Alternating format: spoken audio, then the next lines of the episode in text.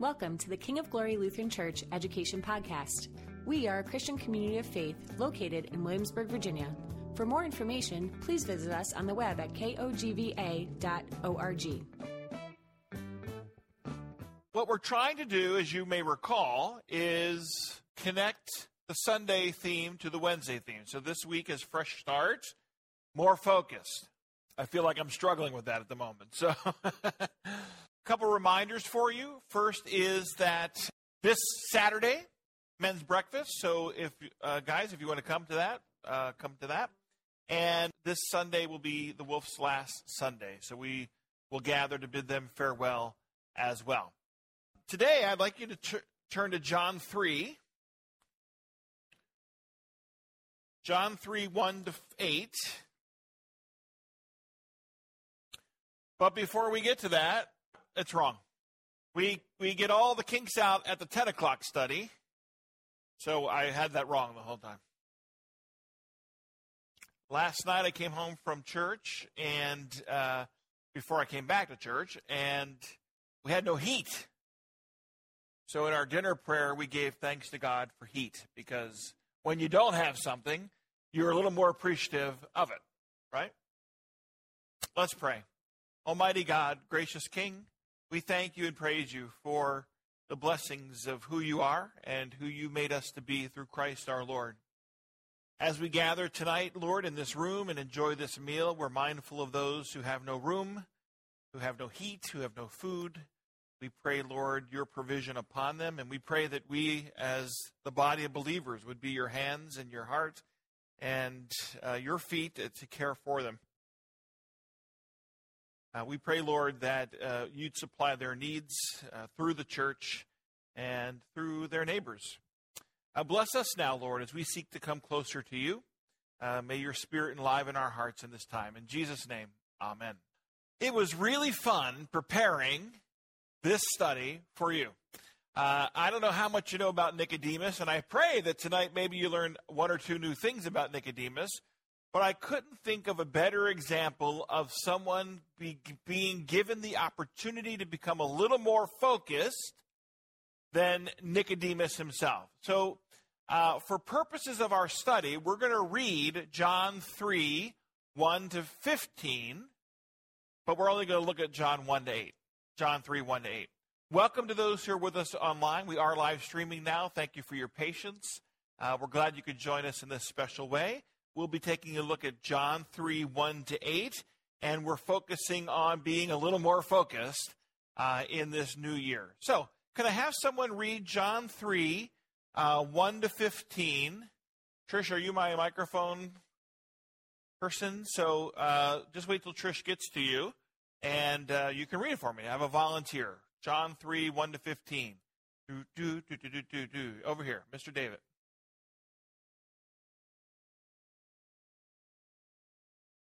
Now there was a man of the Pharisees named Nicodemus, a member of the Jewish ruling council.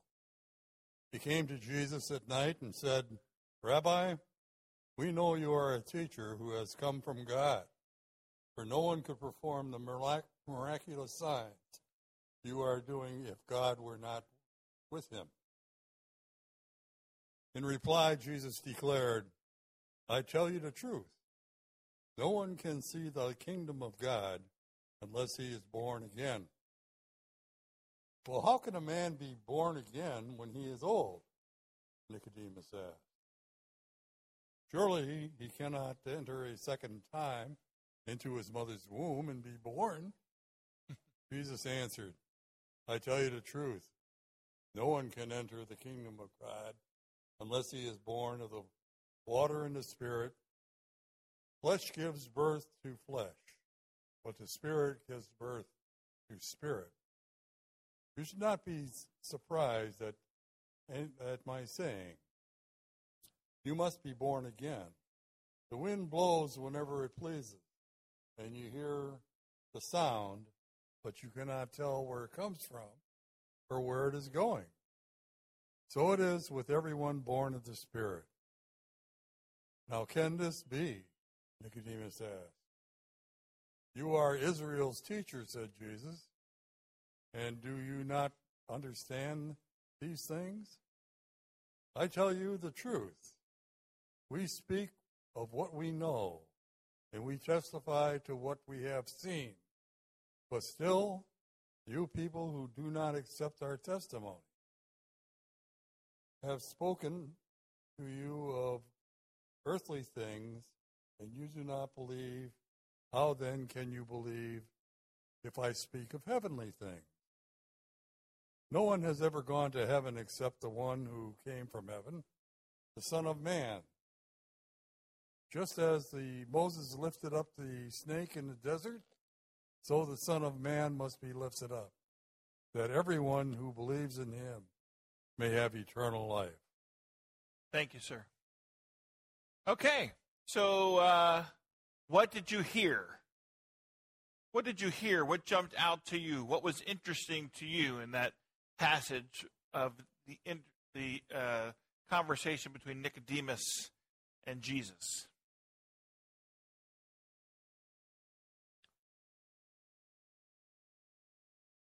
Yes, ma'am.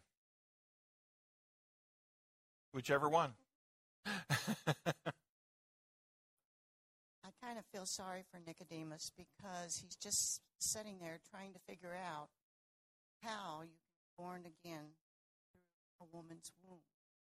And he's saying, I'm a full grown man. How is this going to happen again? Right, yeah. So he's very confused.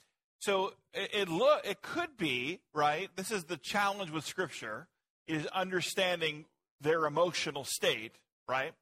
Um, could it be that Nicodemus was confused, right? Jesus gives this scenario and he says, How can this possibly happen that I would be born again? I'm a, I'm a grown man. How would I go through my mother's womb? Some people actually think that maybe he's being snarky. You know, when you when you don't know uh, how to answer a question, one way to answer a question is be snarky, right? Or ask another question, redirect, refocus. Um, any way you have it, it just doesn't make sense to him, right? Uh, now, think about this for a moment. Nicodemus is a Pharisee. Right before this, Jesus has cleansed the temple. He probably doesn't care so much about that because that's more of the Sadducees uh, thing, the temple. Uh, but um, it's interesting that now he finds Jesus after this to have that conversation, and he's really got to struggle with what Jesus says, that's for sure. Yes, ma'am. I was just going to mention that it says he came to Jesus at night. So he probably wasn't too keen on being seen doing that. Yeah, so it could be. So he comes to Jesus at night. And certainly a man of his stature, a man of um, his position, there could be this, it would make sense, right, to come at night when maybe some people wouldn't see you. Or uh, you come at night because it's quieter, and the crowds have dis- dispersed. They've gone. Dis- they've gone home, and they get a little bit more quality time to have a conversation. Maybe. Uh, or John, the Gospel of John, John loves language. John uh, loves to use word imagery. And so oftentimes, John will play with words uh, in an effort to show uh, the greater truth. So, what would be interesting, what, what you know about Jesus, you may not realize that this is in John, but what you know about Jesus, what would be interesting about John making a point that it happens at night? Kevin. Hold on a second. I'm sorry. Trish. Get over there. Nicodemus is in darkness. Yes. So Nicodemus has he doesn't have the light. He doesn't have the light of the world. And so why wouldn't he he's coming as he is. But he's found the light. Yes. And by the way, you see this beautiful imagery once again of what Jesus' focus is. Right? What's Jesus' focus? Salvation. Uh, Jesus' focus is transformation. I, for me, one of the beautiful things about this passage is that initially you actually get to see two people who disagree with each other have a civil conversation. Two people who are coming from two very van- different vantage points are able to come together. They're able to have a conversation. We, that alone we can learn from. Off the soapbox. Back to you. What else did you hear? Anything else? All right. We have a wide seating class today, so I've got to make sure I see where everybody is. Well, let's get into it a little bit because there's there's one particular section I really want you to see tonight. Um, here are some things we know. Uh, we know that Jesus has come to save the world, right? Last week, if you were here, John three sixteen. For God so loved the world that he gave his only Son, that whoever believes in him should not perish but have eternal life. My favorite passage in that is John 17. He did not come to condemn the world, but that the world may have life through him. So, so we know that Jesus' purpose is to bring light and salvation to the world, even to the likes of Nicodemus. Nicodemus, who's a Pharisee, Nicodemus, who's, of course, a Jew, Nicodemus, who believes that salvation comes from strict observance of the law. That you follow the traditions of the elders, and that is what makes you right with God, and that brings you salvation. Maybe said another way, uh, at least in that day, the Jewish approach to salvation uh, is a new world. And the Christian approach to salvation is a new life. When I was in Garden City, Long Island, I had the opportunity to teach world religions at Long Island Lutheran High School, and I would bring in different, instead of me teaching them necessarily, I would bring in those different religions to the class, or we'd go to them. And uh, my rabbi friend in Garden City was always gracious to meet with our class, loved her because she, they could ask her any question she wanted. Nothing bothered her, nothing offended her to be asked a question. But when she talked about salvation, she talked about a new world. She talked about the world as we know it being different, the physical world as we know it to be different. Now, you can make an argument that we believe in a new heaven and a new earth, right? But that comes after a new life. So it's important to understand Nicodemus's uh, mindset here uh, as he go along. He's of the ruling class, uh, and uh, yet many believe that he probably is a lover of truth. Why would he seek Jesus out? He, well, he says, does he not? He says, I, have seen, I, I know you're a great teacher. I've seen the miraculous things you've done. And he even gives Jesus credit. You must be from God. So I want to hear more from you. And by the way, if you are a lover of truth, then you have to be prepared to be wrong.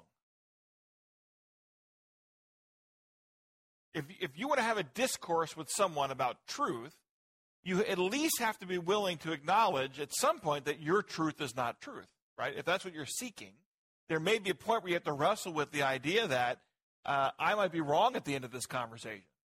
That's, that takes a lot of courage on one level. I'm going to sit here and have a conversation with you knowing that it's potentially that I don't have the truth as I know it and I have to be wrong.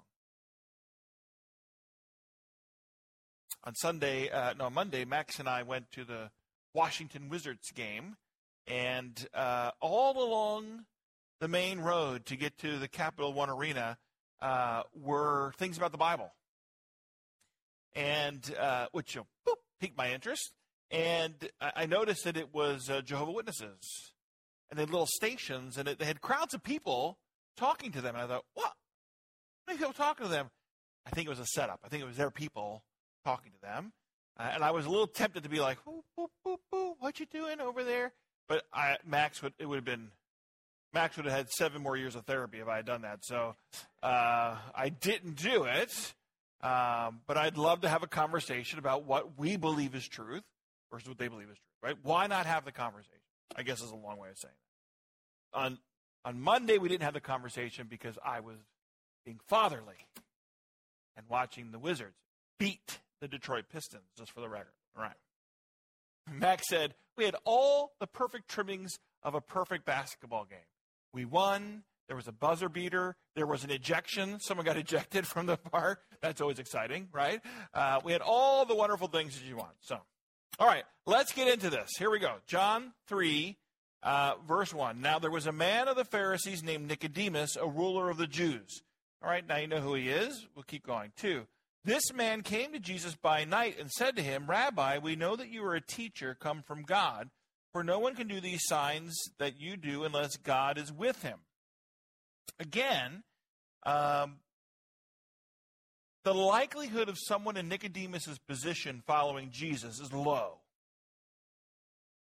And in fact, when you read about Jesus and his ministry, and, and just so you know, there's, there's a handful of pastors who would disagree, God bless you, with what I'm about to say. Um, the, the, Pharisees, the Pharisees and the Sadducees in general uh, struggled with who Jesus was. And Jesus often was frustrated with them. In fact, even in this passage, what does Jesus say to Nicodemus? You, you, you, you should know this. Jesus, uh, his signs impress Nicodemus, so he wants to know more.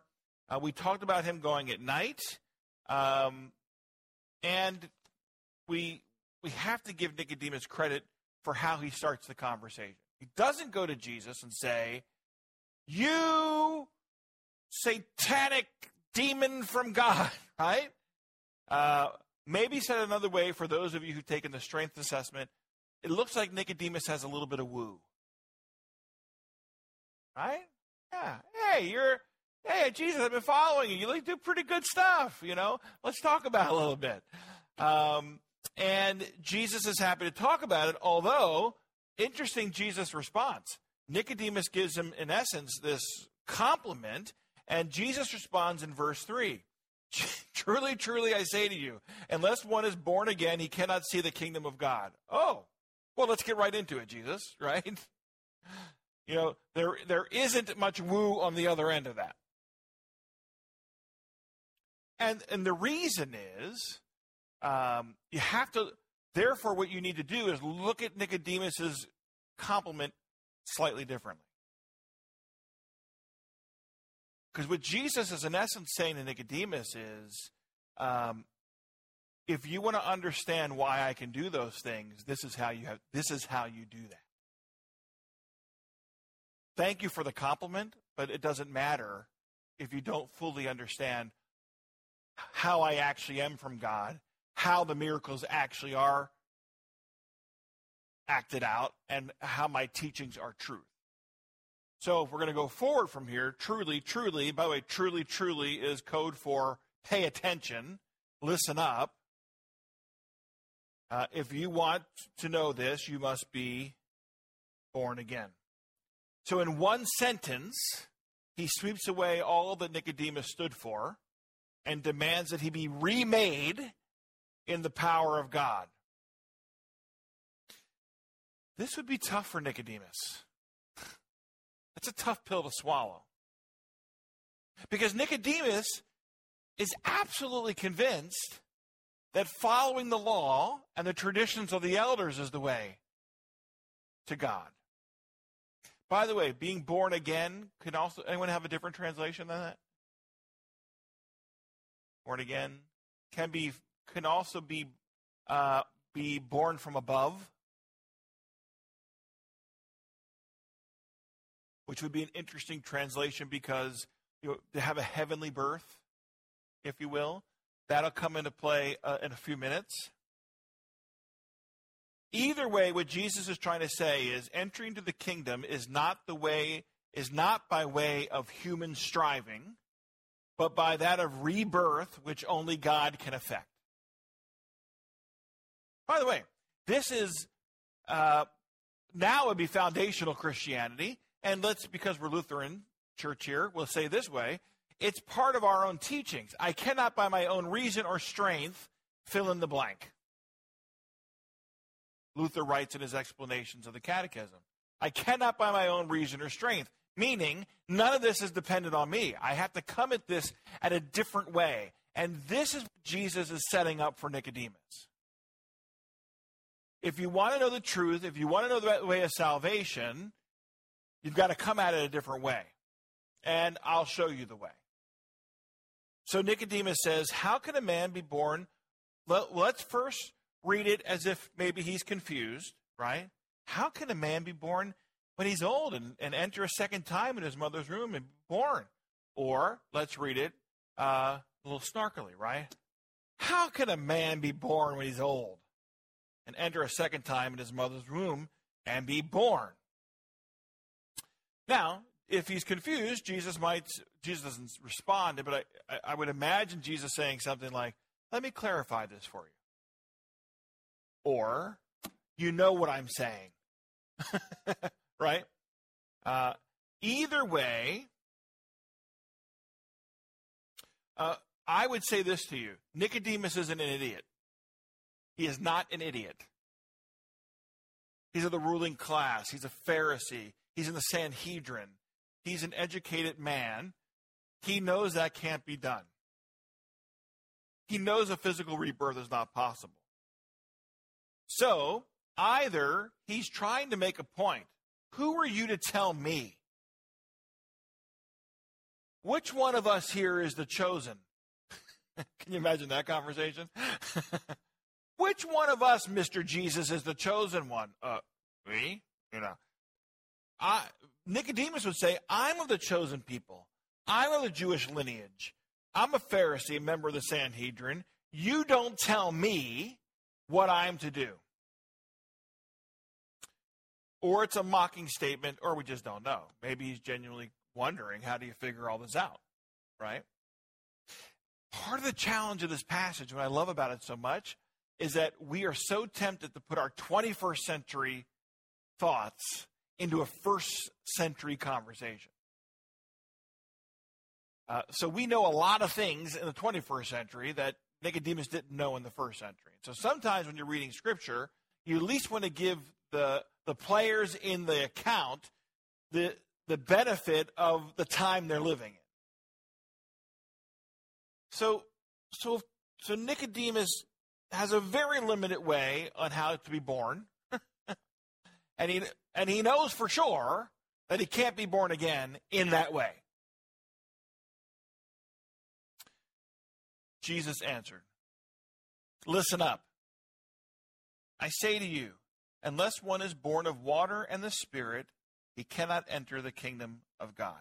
All right. Here we go. So, the first thing I want you to know is the Holy Spirit would not be a foreign concept to Nicodemus. In the, in the book of Wisdom, chapter 9, they've heard, he would have heard, Who has learned thy counsel unless uh, thou hast given wisdom and, and sent thy Holy Spirit from on high? The difference would be that Nicodemus looks at the Holy Spirit as one who enlightens, not as one that regenerates. So he'll be limited in scope, if you will. But Jesus says you need to be born of water and the Spirit. So in the 21st century Christian aspect, what's the first thing we think of? Holy baptism. In our theology of baptism, the Holy Spirit is given through the gift of baptism to the one being baptized. So, of course, we would hear this today and say, yeah, he, he has to have our baptism. The challenge with that, friends, is that uh, that baptism hasn't been introduced. Now, at the time that John is writing this, it has been because John's gospel is later, and John has an opportunity to look at what's already been written. But when Jesus is talking to John, there is no I baptize you in the name of the Father, Son, Holy Spirit. Yes. What did I say, John? Yeah, I meant Nicodemus. When Jesus is speaking to Nicodemus, there isn't that. So it would be interesting that Jesus would present this foreign concept to him, uh, or uh, and make him perceive something that hasn't even been created. God bless you. The other thing is the passage puts the emphasis on who? The Spirit, not some rite, R I T E, of the church. So, what could it possibly be? Uh, well, I think this. It could be. Um, hang in there when I say this to you, all right? uh, well, it could be. What, what baptism do we know at this point? John the Baptist's baptism, right? That would make a lot of sense. Ritual bathing. Correct. So this is a ritual bathing of cleansing, right? That's what we know water for anyway. John the Baptist was doing that. Repent and be baptized, every one of you. In fact, uh, do me a favor, turn to Luke.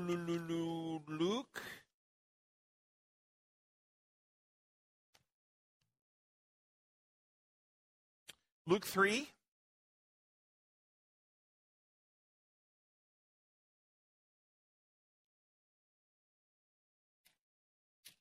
Verse 1. We're going to go through, actually, go all the way to verse 7. So this is John the Baptist preparing the people. And uh, he said, therefore, to the crowds that came out to baptize him, You brood of vipers, who warned you to flee from the wrath to come? Bear fruit in keeping with repentance, and do not begin to say to yourselves, We have Abraham as our father. For I tell you, God is able to, from these stones to raise up children for Abraham. Even now the axe is laid to the root of the tree. Every tree, therefore, that does not bear good fruit is cut down and thrown into the fire. And the crowds went on, and of course, what he's saying is, I baptize you this way, but one comes after me to baptize you another way. And what we learn later in John is that the Pharisees came to this conversation and said, Well, we're not doing that. We won't be baptized in that way. We don't need that. We don't need your cleansing. So here's the irony, right? That here's Jesus with Nicodemus, who very well could have been part of that group saying, We're not doing that. By the way, John's purpose is prophetic. John the Baptist's purpose is prophetic. He was he came to prepare the way for people to receive the Messiah. So you can make a good argument that what Jesus is referring Nicodemus to is that. Let's go down to the Jordan so you can be cleansed from your sins, purified from your your your loving of the law, your worshiping of the law, and now this will make you ready for the kingdom of God, which by the way is right in front of you. And as appealing as that is, I actually don't think that's what it means either. So if it doesn't mean our Christian baptism today, and it doesn't potentially mean this purification, if you will. What does it mean? All right, hang in there with me. It could also be, you know what? I went ahead of my paper. Maybe I just remember myself. There we go. Um, there's lots of good writing. In fact, Odeberg is a theologian who gathered a lot of passages from rabbinic uh, history that says uh, that terms like water, rain, dew, they were often used in literature to resemble, here we go, male semen. Now hang in here with me. So here, then, water and spirit would mean spiritual seed. So think about it for a moment. My name is Nicodemus. I live in the first century. The only way I understand birth to take place is that way. Therefore, it would be interesting if Jesus would say, listen, if you want to be born again, then you need to have a spiritual rebirth. You need to have the, the gifts of God remake you. That's how you're born again. And the reason why this is appealing is a little later. Flesh gives to flesh, and the Spirit gives to the Spirit.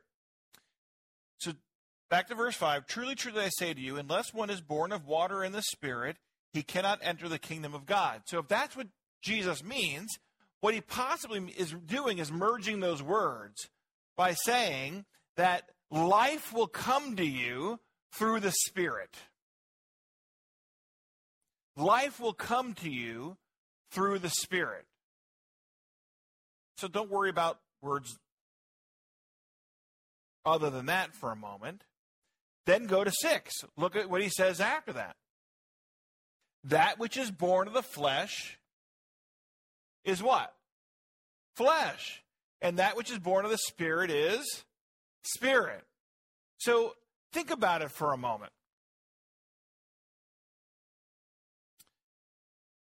There is no evolution from flesh to spirit. Doesn't exist. Flesh is earthly, and therefore, earthly thing, flesh things do earthly things. The spirit is heavenly, and therefore, what? The spirit does heavenly things. There's a big, there's a great case for this. What else do we know that Jesus says? Seek first the kingdom of God, and all these things will be added unto you. He doesn't say, seek things of the flesh, seek things of the world. He says, seek first the kingdom of God, and then these things will be added unto you. Right?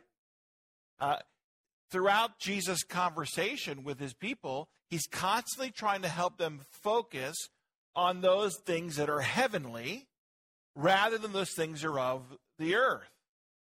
Destroy this temple. And in three days, what will he do? He'll build it. Oh, how can you possibly build this temple three days? He's not talking about that. He's not talking about that physical event. He's talking about what? Him. He's talking about himself. The temple is where God resides. Jesus is the temple. Destroy it and I'll build it again. So, constantly in Jesus' language and vernacular, he is trying to get his people to think of these things. It makes perfect sense then to say to Nicodemus, if you want to be born again, you've got to be born of the Spirit. You've got to be thinking of things that are above and not things that are here. It's not going to work that way. Yes, sir. Yes, uh, when he uh, when you talk about born of uh, water and spirit, Put it closer to you. Thank you. when you talk about being born of water and spirit, Yes, sir. wouldn't wouldn't water be physical birth? The breaking of You could make a case for that, right? right, and and spiritual would be the rebirth. You could, yes, right. When um, a woman is giving birth, her water breaks, right? Um, and that I think is a consideration because it brings forth life from that point, um, or the life that's within you. Um, however, here, I, really think if if you don't want to go with my very unique description of water also being words that you could use for semen, then I think you'd want to go with the idea of the cleansing of water, right? And the, re- the refreshing nature of water. So when I baptize younger, not infants, but younger children, and they come to my office, I, um I make my, I pretend I'm the bowl. I say, here's the bowl and here's you know how you're gonna be baptized and we what's in the bowl? And they say water. And i say well what do you use water for? And inevitably they get it right. We use water to cl- be clean right? We use water to be ref- to nourish our bodies. They often don't say to play and i'm the one who brings it up. We play in water right? We swim and those kind of things i try to say that because god is fun but i think you can use those things and that would fit here um, but I think ultimately, Pat, where you're getting to is yes, Jesus, Jesus is saying there's going to have to be a spiritual birth. Kevin. I, I just want to say that uh, the, the, the, the, the Bible is rich in, in punning. Yeah. And I don't see why we have to choose between these two illusions. I, I think we can accept that there's a tension between them, but this is exactly the kind of wordplay that the Judeans love. Absolutely. And, and in particular, John. Uh, and, and so maybe John means all of them, because ultimately, what do all of them lead us to? You've got to be, your focus has to be on heavenly things, right? If, if you, to be born again means that your life is now in the Spirit. It's now, the, it's now God formed and God ordained and God directed. You with me? I think Jesus' message was that looking at a contrast between water and spirit, between physical and spiritual life. They're two different aspects. And during this time of transformation from the belief of Jesus Christ and Christianity, uh, the thinking, uh, the Jews were pretty much focused on one aspect. They, they had tunnel vision. And in Jesus' teachings, he tried to broaden that view. Yeah. So there was a total different language of interpretation at that time. Yes, but Jesus was brilliant in using language that they understood, right? Examples that they understood. And this is why I'm going to give one more play to the second option.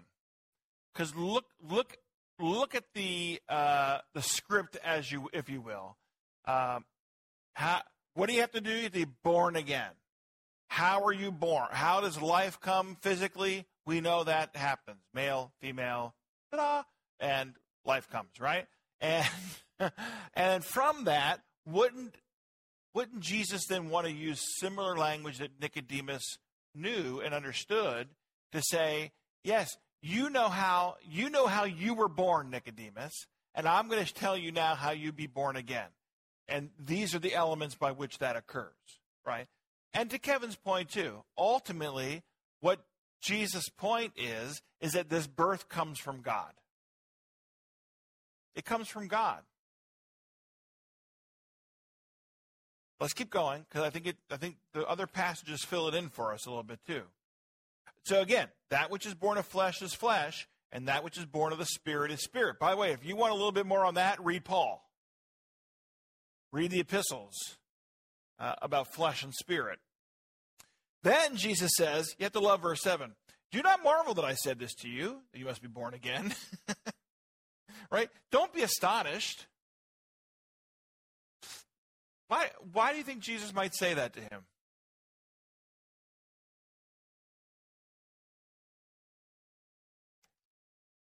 No more soup and sandwiches for you people. You, it just drains you to quietness. Well, he might say it. To, he might say it uh, to him because there's no other way. He might say it to him because it's nothing new that he hasn't said, right? And he certainly says it to him uh, because he should have known. Later on, we hear him say that. Why is it a surprise to you? And then he gives us imagery again. The wind blows where it wishes, and you hear its sound, but you do not know where it comes from or where it goes. So it is with everyone who is born of the Spirit. Now, keep in mind, uh, the, the first century friends, they uh, they did not have the technology that we have today, right? And the wind was a mystery to them. Bless you. So, if we wanted to, I think here is another example of Kevin's point. I think there's multiple images in one image. So, let's take it literally for a moment. And I mean that in a positive way. Sometimes when we distinguish, make the distinction of taking something literally biblical, it would mean you wouldn't take something literally. Hear me out. What I'm saying is, let's take it that Jesus is just talking about wind. He could be saying then, look, all this is like the wind. We don't know where it comes from, we don't know where it goes, but it happens. it does what wind does, right? Uh, and therefore, oh, I, I, I almost said I turned the channel. I turned the page before I wanted to. Um, it goes where it wishes. You hear its sound, but you don't know where it comes from or where it goes. So everyone who's born of the Spirit, same way. Uh, or, and or, Jesus is using wind and spirit in the same way. So here the passage would mean that people cannot predict the movement of the Spirit. The Spirit breathes where it wills, He wills. Uh, just as people cannot comprehend the Spirit, neither can they comprehend anyone who is born of the Spirit. He may be acknowledging to Nicodemus that some of this is challenging to you because you don't have it.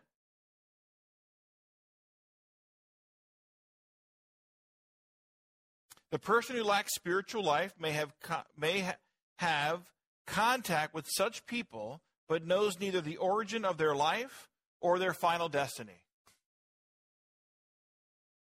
So, in, in essence, David, please. In, uh, in essence, what he could be saying is, Nicodemus, the reason you're you're struggling with this is because uh, you don't have the, the, the Spirit working in you. Yes, sir. I've always liked to think of this as sort of uh, Jesus telling Nicodemus, look, you may not be able to see the wind, you may not be able to know where it's coming or going, but you cannot deny its existence or the power that it has. And I'm trying to tell you the Holy Spirit is, is like that just as well. You may not be able, you know, to touch it and feel it and stuff, but there's no doubt that the wind has power and works. Yeah.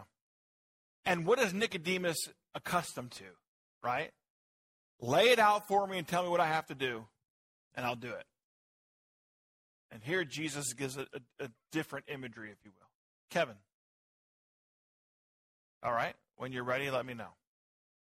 Uh, so it could be that that a couple things are being said here, which is, uh, let me say it. let me say it our way, my way. Uh, Nicodemus, stop trying so hard. Stop trying so hard here.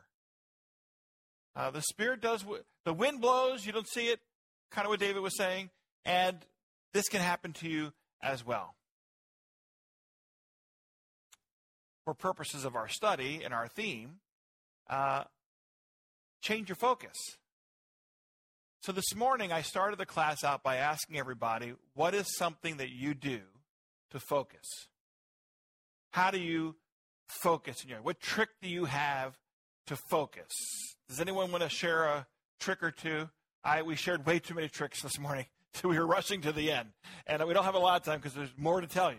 Yeah, yes, please, Penny. Breathing, yeah. Uh, my guess is calm breathing, right? Deep breathing helps you to focus on what you're doing, where you're going. Hold on a second. Any any more focus? Yeah. Turn off the TV. Turn off the radio, computer. Keep the distractions out so you can focus. Right. Uh, someone said this morning they find a place where they can focus. Uh, they go to a certain room or a certain place, and I'm convinced that it's the shower so, right, a uh, lot of a lot of good sermons come in the shower. Just so you know, you can just focus because you're in there. It's quiet, right? What's that? Too too much? All right. Uh, sorry. So, um, uh, then after the class this morning, gentleman came up to me and he goes, uh, "I actually think that Nicodemus's challenge is that he was too focused."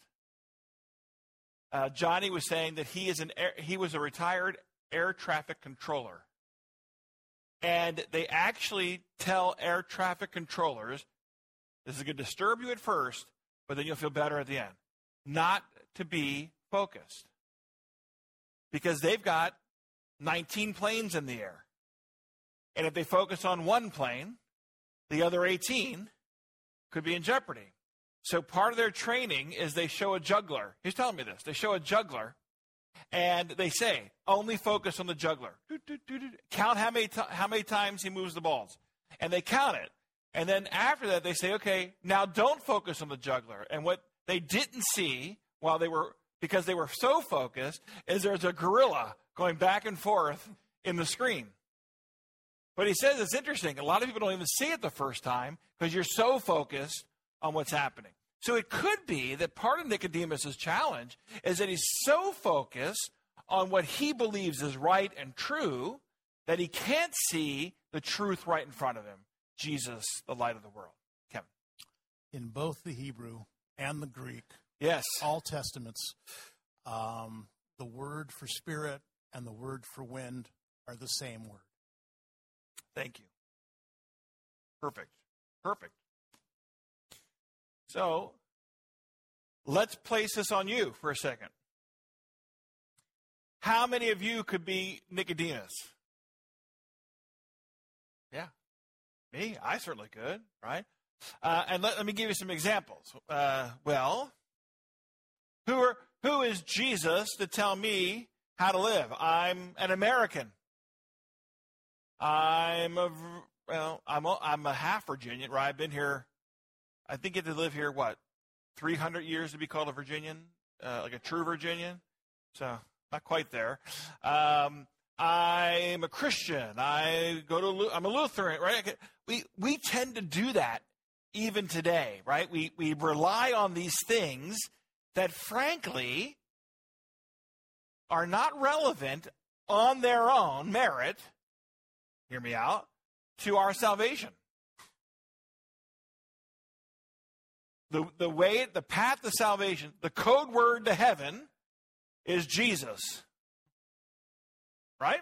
So um, we, we might want to consider what our lives are focused on right now. Are we focused on uh, what we're entitled to? Are we focused on what makes us angry? Are we focused on uh, complacency. Well, I got checked all the boxes. I can just coast it, whatever. And is that focus keeping us from the new life that God has prepared for us through Christ our Lord? I think that's a worthy question of our spiritual focus every day.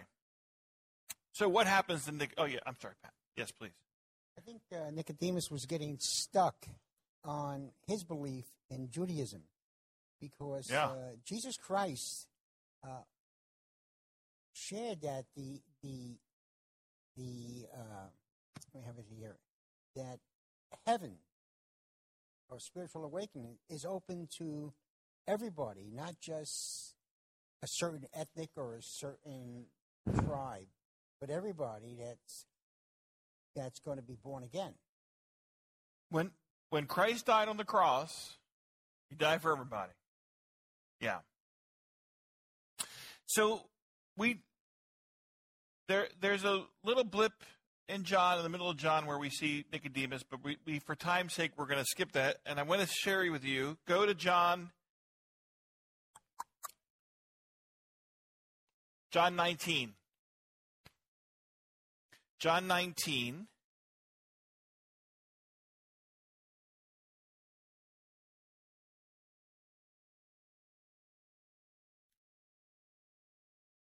And while you're going there, the, I want to make sure I say this to you as well. Um, the other thing we have to do sometimes is just yield to the Spirit.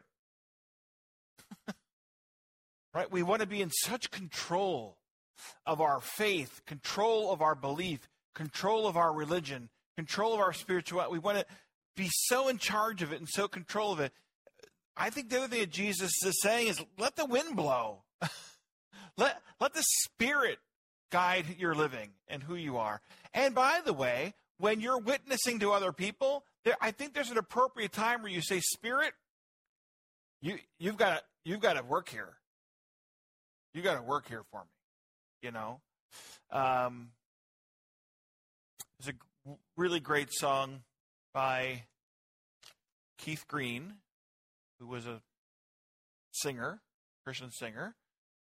Pastor, you, I may need to have you work again. I, you know? It's we're almost done. It's we're almost done. We're gonna be full of grace today. Uh, and um, rushing wind blow through this temple, blowing out the dust within, is uh, one of the verses. Really beautiful. Rushing wind blow through this temple, blowing out the dust within. And the song goes on, but it, I just love that imagery, right? And I think it's appropriate as part of your spiritual focus to, to say, Spirit of the living God, fall afresh on me. Spirit of the living God, shape me, mold me, change me, whatever you need to do, do it. I'm a lover of truth, God. So I'm wrong, I'm wrong. Correct me. All right, where do we see Nicodemus again? Nick, the, John 19. After 38, 38 and 39. After these things, Joseph of Arimathea was, uh, who was a disciple of Jesus, but secretly for fear of the Jews, asked Pilate that he might take away the body of Jesus, and Pilate gave him permission. So he came and took away his body. Nicodemus also. That's my Keenerdism. Nicodemus also. By the way, he was here earlier. I did that with him. So, who who earlier had come to Jesus by night came bringing a mixture of myrrh and aloes. How about seventy five pounds in weight? That's too much, by the way. the reason John's telling you that much is that it's excessive going to a body and putting that around the body would be normal. Many believe that that much would cover the entire body. And historically, the only time you cover the entire body is for a king.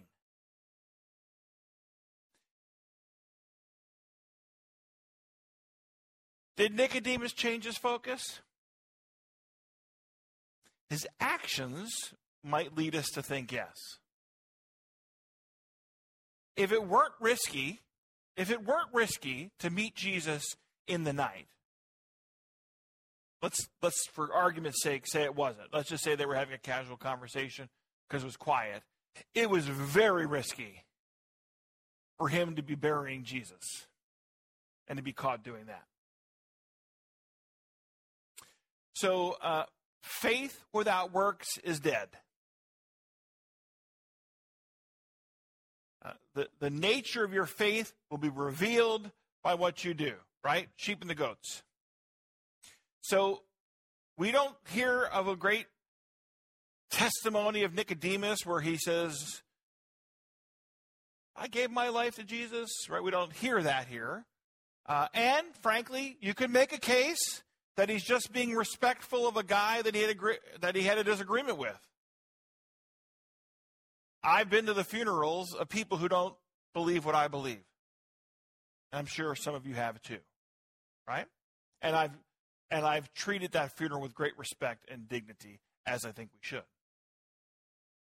Or his focus changed. His focus changed. By the way, we read it. Mr. Monroe read it where he where Jesus told Nicodemus what would happen. And now he sees it happen. So you can't help but wonder that in that moment, if there was a change in Nicodemus's life. Questions? Comments? No suggestions tonight, just questions and comments. Rick. we all learn from our experience, right? I hope. And what we can see and touch and feel are very real to us, and we learn from all that. It's a little more difficult to grasp what you cannot see and what you cannot touch, and I think that's that's not unique to me or anyone else. Absolutely, that's just that's just the way it is. Absolutely. So the reason we do these studies is to learn that maybe we're missing something and we need to pay attention. yeah, and listen, I'm I'm fully willing to to give Nicodemus some leeway here. I mean, put yourself in Nicodemus's position. That's not easy. The, frankly, of of the whole study tonight, um, I'm not a fan, just so you know, of when speakers say, if you heard anything, right? If you heard anything, because my thought then is, well, then why'd you say everything else? As the listener, I think, well, then why did you waste my time saying all the other thing? Just say that one thing. So I'm going to not say that. But I will say that probably one of the most important aspects of Nicodemus's life, you can't read John 3 without without this in your mind. I don't think you can, because it's it's the full, it's the full circle of the account. And and it helps us see that yeah, a guy who probably struggled with all these questions of wind and rebirth shows up there. It's interesting. And I, and frankly, I thank God for Nicodemus. I, um, yeah, I I don't I'm not afraid to tell you there are moments in my faith life where I say, this is hard. This is really hard. But I can look at someone like Nicodemus and say, okay, it was hard for him too, but there he was. You know? Okay. Let's pray. Lord, we thank you for the witness of, of the scriptures tonight and the testimony of Jesus and Nicodemus. We thank you, Lord, for the opportunity to see conversation between two people who don't agree. Yet, we thank you, Lord, for a loving Savior who did not come to condemn the world, but to bring life and salvation. And so he engages in conversations with people like Nicodemus. We thank you, Lord, that, that on that night that you gave your life, he was there. In the midst of things we cannot understand, help us to believe and trust in the communion of saints, the forgiveness of sins, and the life everlasting. May your Holy Spirit breathe life in us, Lord, abundant life, and shape us and mold us and guide us, not only us, but every member and friend of our congregation, this mission station, all Christendom, Lord. And we pray, Almighty God, that in that new birth and new life that we have, we may glorify your name in all that we do. I pray for uh, everyone here tonight, pray your blessing upon them. I pray, Lord, for those who on our prayer guide, those who are sick or struggling. I pray, Lord, for those who do not know you, who still yet walk in darkness. May your Holy Spirit enlighten their lives this moment with the joy and the knowledge that you are their God and that you love them. This we pray in the name and for the sake of our Savior Jesus Christ. Amen. Thank you for listening to the King of Glory Church Education Podcast. Our mission is to connect to God and His people, grow in faith and love, and live through service and sharing. Visit us on the web at kogva.org.